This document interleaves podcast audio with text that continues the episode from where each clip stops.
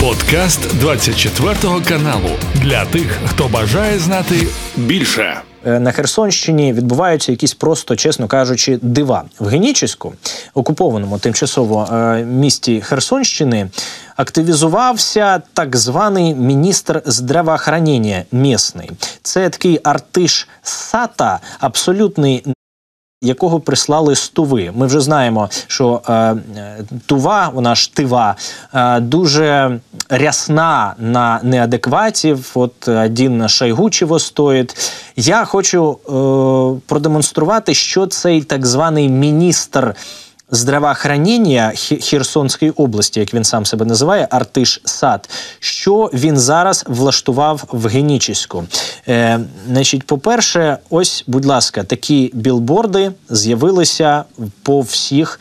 Е, усюдах е, навколо Генічеська і в самому місті. Вони планують провести якийсь шаманський обряд очищення, возвращення к істокам. Дуже схожий, до речі, на цього міні так званого міністра. Цей шаман. Можливо, це він і є. Я зараз покажу ще фотографії з е, минулого його, так так би мовити, його творчості. Оцей ем, артиш сад не так давно розповідав місцевим жінкам, господи, прости, про Калим, які е, мають, значить, за які мають поборотися під час. Е, а от, власне, давайте отак покажемо колеги цю фотографію. Те, що знову ж таки відбувається на тимчасово окупованій Херсонщині, це це потрібно бачити. Благословенна духами, не духами, духами, а може й духами. Та женщина, чья помолвка была легкой, чей Колым был небольшим и которая беременеет быстро. Ще раз, глава Мінздрава Херсонської області він себе називає. Це на повному серйозі прислали цього персонажа з е, туви для того, щоб оце влаштовувало якісь, е, ну, виходить. Виходить обряди, ну такий міністр. Це насправді те, що мене одночасно якби викликає таку певну іронію. От давайте ще, щоб не думали, що це якась окрема історія. От на всіх і білбордах, і плакати, такі, такі у них. Вони будуть очищатися 30 октября на стадіоні Строїтель в Міністерстві здравоохранення. Ну, тобто під егідою. 6 плюс від 6 років дітей зганяють на цей жах. Я навіть боюсь уявити, що це в принципі може бути. Я... Е, Якби мені, чесно кажучи, соромно за те, що доводиться про таке розповідати на телебаченні, ну незручно, принаймні. Да? Е, це те, чого б точно не хотілося. Але це реальність для людей, які залишились там. Це реальність. І найстрашніше не те, що там оцей обряд проводять, а те, що все це відбувається. Е, от такий у них так званий міністр е, охорони здоров'я, так істота, яка відповідає за здоров'я людей на тимчасово ну, окупованій Херсонщині. Вони е, свою державу, так звану, е, майже вже поклали. І тепер вони відправляють оцих от істот для того, щоб вони керували в Україні. Ну мені е, страшно відверто про це читати.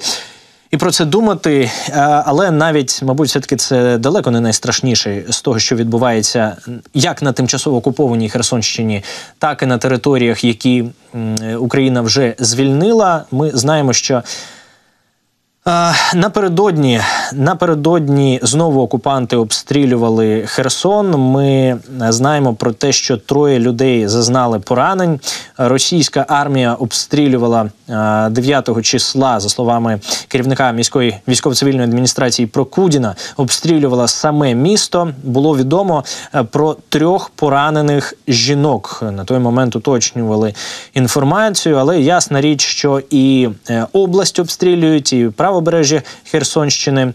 Ми знаємо про те, що Понад 400 снарядів за останню добу було випущено окупантами по Херсонщині. Точно знаємо, що Збройні сили України продовжують активність е, як на островах, так і подекуди на тому, що вважається е, лівим берегом е, Херсонщини. Ну, от детально про це і, ну, зокрема, про той абсурд, про який зараз говорили. Володимир Молчанов, херсонський активіст. Е, я сподіваюся, нам розкаже. Пане Володимире, доброго дня. Бачимо вас так собі, але сподіваюся, що будемо добре чути. Я би хотів розпочати нашу розмову із того, що відбувається на Херсонщині в контексті, ну власне у воєнному. Ми знаємо, що а, чимало активності демонструють ну такої, скажімо, як. Е, непублічної та активності демонструють українські військові на островах на лівому березі. Я маю на увазі ті плацдарми, які свого часу е, е, були звільнені від окупантів, які з'являлися на лівому березі, е, причому в абсолютно різних місцях, як і в, біля Херсон, точніше, ну безпосередньо, скажімо, в Херсоні, так так і північніше на десятки кілометрів на північ. Е, яка ситуація зараз? Як із е, діяльністю такою, скажімо, диверсійною, ну з того, що можна говорити, що точно є публічним. Ну і з іншого боку, е, про злочини окупантів я ясна річ також вас далі розпитаю. Добре, отже, ситуація наразі із е, похолоданням і з початком сезону дощів е, е, стає насправді більш-менш стабільною з точки зору можливих наступів приміщень. Тобто, на жаль, цей теплий сезон, який давав теоретичну можливість розширити плацдарми, навіть зайняти ліс і практично саме в цьому місці е, на Херсонщині, на крайньому е, фланзі нашого фронту, здійснити те, що треба було для відрізання цього російського коридору Крим сухопутного, навряд чи вже буде виконано просто тому, що з одного боку, скажімо, можливі, звичайно, можливі і взимку, і восени. Е, переміщення легких груп, але уявити собі, скажімо так, при ледяному якомусь вітрі, при холодних хвилях е, переправу серйозної техніки, е, тим більше понтонний міст, це вже досить складно буде зробити. Так само і ведення бойових дій в холодних, мокрих саме мокрих е, окопах, е, там, де е, рівень поверхні ледь на пів метра перевищує рівень Дніпра, це також важко. Це все з одного боку. З іншого боку, ми побачили, що за буквально три місяці, які який тривав вегетаційний період після зникнення Каховського водосховища, воно стало доволі зеленим. І поступово, скажімо так, ця сіра зона е, перетворюється на е, такий вдал, вдалий, е, скажімо так, прихисток для будь-яких, як з нашого, так і з ворожого боку, звичайно, диверсійно-розвідувальних дій. Ну і так так само і можливо для розвитку якихось серйозних наступальних операцій. Інша справа, що ворог точно не має серйозних сил там саме на північний схід від е, міста Каховка, де у них лише опорні пункти зараз стоять і окремі артилерійські підрозділи, які займаються кошмаренням мирного населення, uh на відміну від е, місця нижче від Каховки нижче, де е, підрозділи доволі щільно укомплектовані, де є лінії фронту, зокрема і в. На суходолі на лівому березі, хоча й не не, не, не недовга ця ділянка де Збройні Сили України займають практично місце на лівому березі, не на островах, а на материку, але все ж таки вона є. І там е, кількість е, безпосередньо російських військ на фронті е, можна цінити приблизно в 30 тисяч осіб від нової Каховки до Бурської коси. Це не кажучи про резерви. Зараз останній десь тиждень Е, спостерігаються такі, знаєте, навмисне вкидання чуток е, цими росіянами, які стоять в резерві, що вони готуються до нас. Е, це насправді лише вкидання, тому що жодних, скажімо так, ознак того, щоб вони могли здійснити якісь якесь просування Дніпра, тим більше мати техніку для якихось розвиваючих дій. Цього всього немає. Тобто там немає такої техніки, немає танків, немає легкої бронетехніки в достатній кількості. Е, немає навіть катерів. У них це хронічний дефіцит е, будь-яких катерів, е, бо вже закінчилися ті, що вони повідбирали були у місцевого населення, і зараз вони їх возять. Але приблизно те, що вони возять, воно зникає в десь в глибині вод, тому що українські дрони по них працюють досить ефективно. Тому це лише вкиди, тобто, на відміну від східного фронту, де вони зараз намагаються наступати. Е, не буду там коментувати з якими, скажімо так, з якими перспективами, але тут вони цього не зможуть зробити. Тобто, це лише єдине. Е, єдина ціль цього це відтягнути сюди сили з запорізького напрямку. Хоча для них це я ще ще раз е, підкреслюю, що оскільки у нас тут є значні можливості, то навіть поки ще не настали такі серйозні холоди, то для них це теж небезпечно стягування сюди сил, тому що все ж е, перспектива поки залишається. Ну і всі обстріли, які здійснюють російські окупанти, зокрема так званими керованими е, авіаційними бомбами. Хоча я пам'ятаю, що ви їх е, називаєте якраз таки не дуже керованими авіаційними бомбами. От все те, що летить у е, мирні. Е, квартали, в просто приватні будинки, коли на е, один невеликий приватний будинок скидається півтонна бомба, яка боз наскільки. Коштує, ну і просто неймовірних е, руйнувань е, завдає. То вся ця логіка вона виключно в тому, щоб налякати місцеве населення на деокупованих територіях. Я правильно розумію? Не зовсім не, не обов'язково взагалі там є логіка, тому що ну логіка виглядає так: вони знають, що Е, саме на цій ділянці е, можна безкарно це робити. Е, у них є запит на підтримку авіацією з фронтових частин, причому взаємодія між авіаційними частинами і частинами, скажімо так, безпосередньо, які стоять на фронті. Вона звичайно не на рівні, не те, що там батальйонів, не на рівні навіть бригад, як правило. Тому до сумнівного військового, скажімо так, ефекту від е, таких бомбардувань. Хоча іноді були ознаки того, що вони узгоджували авіаційні бомбардування з артилерійськими обстрілами, коли в, одних приблизно місцях падали і бомби, і снаряди, і навіть міни. Але все ж таки е, бомби я вже не, просто так вони не керовані, бо Е, вони приблизно летять в той район, куди їм потрібно. Тобто, якщо це там великий об'єкт, якийсь такий як елеватор, наприклад, то його справді можна е, приблизно влучити і з урахуванням великого розльоту і е, потужної дії авіабомби вона наносить ушкодження.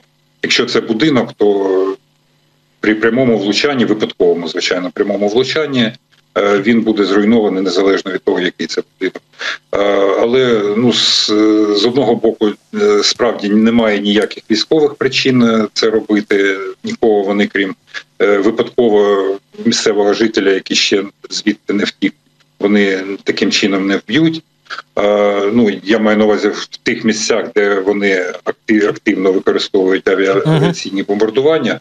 Е, там е, жителів залишилось дуже дуже мало, і тому саме завдяки цьому жертв кількість жертв мінімальна від е, російських авіабомбардувань наразі. Так ну і все ж таки, окрім цього самого ефекту залякування, у них, звісно, присутні і. Така впевненість в тому, що якщо українці захочуть форсувати Дніпро, то хочуть вони чи ні, вони не зможуть зосереджувати війська десь е, там умовно в Баштанці чи в Кривому Розі, е, щоб потім марш бросками перекидатися. А вони з урахуванням е, тої фактичної можливості в техніці, фактичної можливості в перевезенні ресурсів, вони змушені будуть саме таке щільне розташування здійснювати в районі узбережжя Дніпра. І це така профілактика, умовно кажучи профілактика можливих наступальних. Е, тому тут е, не варто, скажімо так, очікувати якихось суттєвих військових ефектів від того. Ну але ж справді вони роблять свою чорну справу. Тобто в Херсон зараз на звільненій Херсонщині менше людей, менше відсоток людей, навіть після того як вони почали з лівого берега тікати більш активно після підриву Каховської ГЕС навчального процесу і російської. Ну ще ще не можна це сказати мобілізацію, але російським призовом і так званим уточненням військово-облікових даних. Але все ж таки, ну приблизно так, що 20% херсонців залишаються на правому березі е, через російські обстріли, і приблизно 25% на лівому березі, хоча там досить нерівномірно це е, розосередження, скажімо так, на, півдні більше, на півночі е, окупованої території менше людей залишаються, але там багато чинників, які на це впливають. Будь-якому разі, скажімо так життя, е, господарська діяльність, розмінування це все е, підключення навіть електроенергії в багатьох прибережних е, громадах просто залишається неможливим. І ті люди, які там залишаються, ще й страждають постійно від обстрілів. Ну важко сказати, чи це розумний вибір, особливо якщо там там є діти, які постійно у нас страждають або і гинуть позавчора дівчинка була важко поранена в Кіндійці, це передмістя Херсона. Ну в будь-якому разі, скажімо так, е, можна констатувати, що останнього місяця е, і досі тривалі заходи влади по примусовій евакуації з 30 населених пунктів е, вздовж Дніпра. Вони практично залишилися безуспішними. Тобто більшість людей, які вже там залишалися і не захотіли їхати. Вони так само е, досить вперто ігнорують е, спроби влади евакуювати примусово, тобто вони відмовляються від евакуації, вони не виходять на зв'язок, е, вони сидять по домівках. Ну тобто, ці це ті люди, які яких не виганять, мабуть, ніщо звідти. Ну, це дарма. Ми закликаємо якраз таки е, користатися цією можливістю, бо життя це найцінніше, що є е, у вас. І, до речі, про родичів теж я думаю, варто подумати про тих. Е, Близьких, які за вас піклуються і турбуються, пане Володимире. Я дякую вам за те, що е, розповіли про Е, такий військовий напрямок, виключно про терористичний, який от е, росіяни називають військовим, але ми бачимо, чим це все закінчується. Дякую вам, Володимир Молчанов, херсонський активіст, долучався до прямого ефіру на 24-му. Це був подкаст для тих, хто бажає знати більше. Підписуйся на 24 канал у Spotify, Apple Podcast і Google Podcast.